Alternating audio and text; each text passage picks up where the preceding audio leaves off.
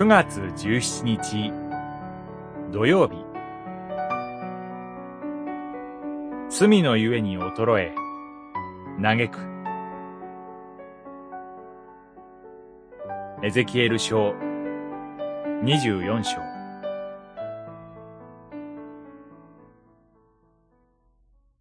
頭にターバンを巻き足に靴を履け。また嘆いてはならない。泣いてはならない。お前たちは自分の罪のゆえに衰え、互いに嘆くようになる。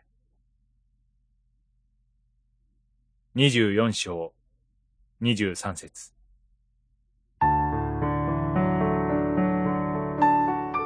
エゼキエルは、エルサレムの滅びと、その結果であるバビロンへの補修を象徴する行為をするよう、主から繰り返し命じられますが、ここで彼は、最も辛いことに直面させられる中で、その行為を命じられます。それは、あなたの目の喜びである、妻が主によって取られることです。その時に、嘆いてはならない。泣いてはならない。と命じられます。ターバンを頭に巻き、足に履物をすること。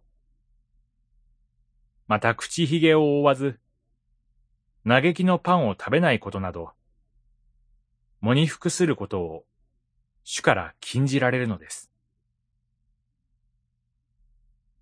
妻が死んだとき、実際にその通りのことを行うエゼキエルを不思議に思って尋ねる人々に、エゼキエルは、やがて民にとっての目の喜びであり、誇りであるエルサレム神殿が汚され破壊されるときに、民はもはや、そのこと自体を嘆くのではなく、反対に、それをもたらした自分たちの罪を嘆くことになると言います。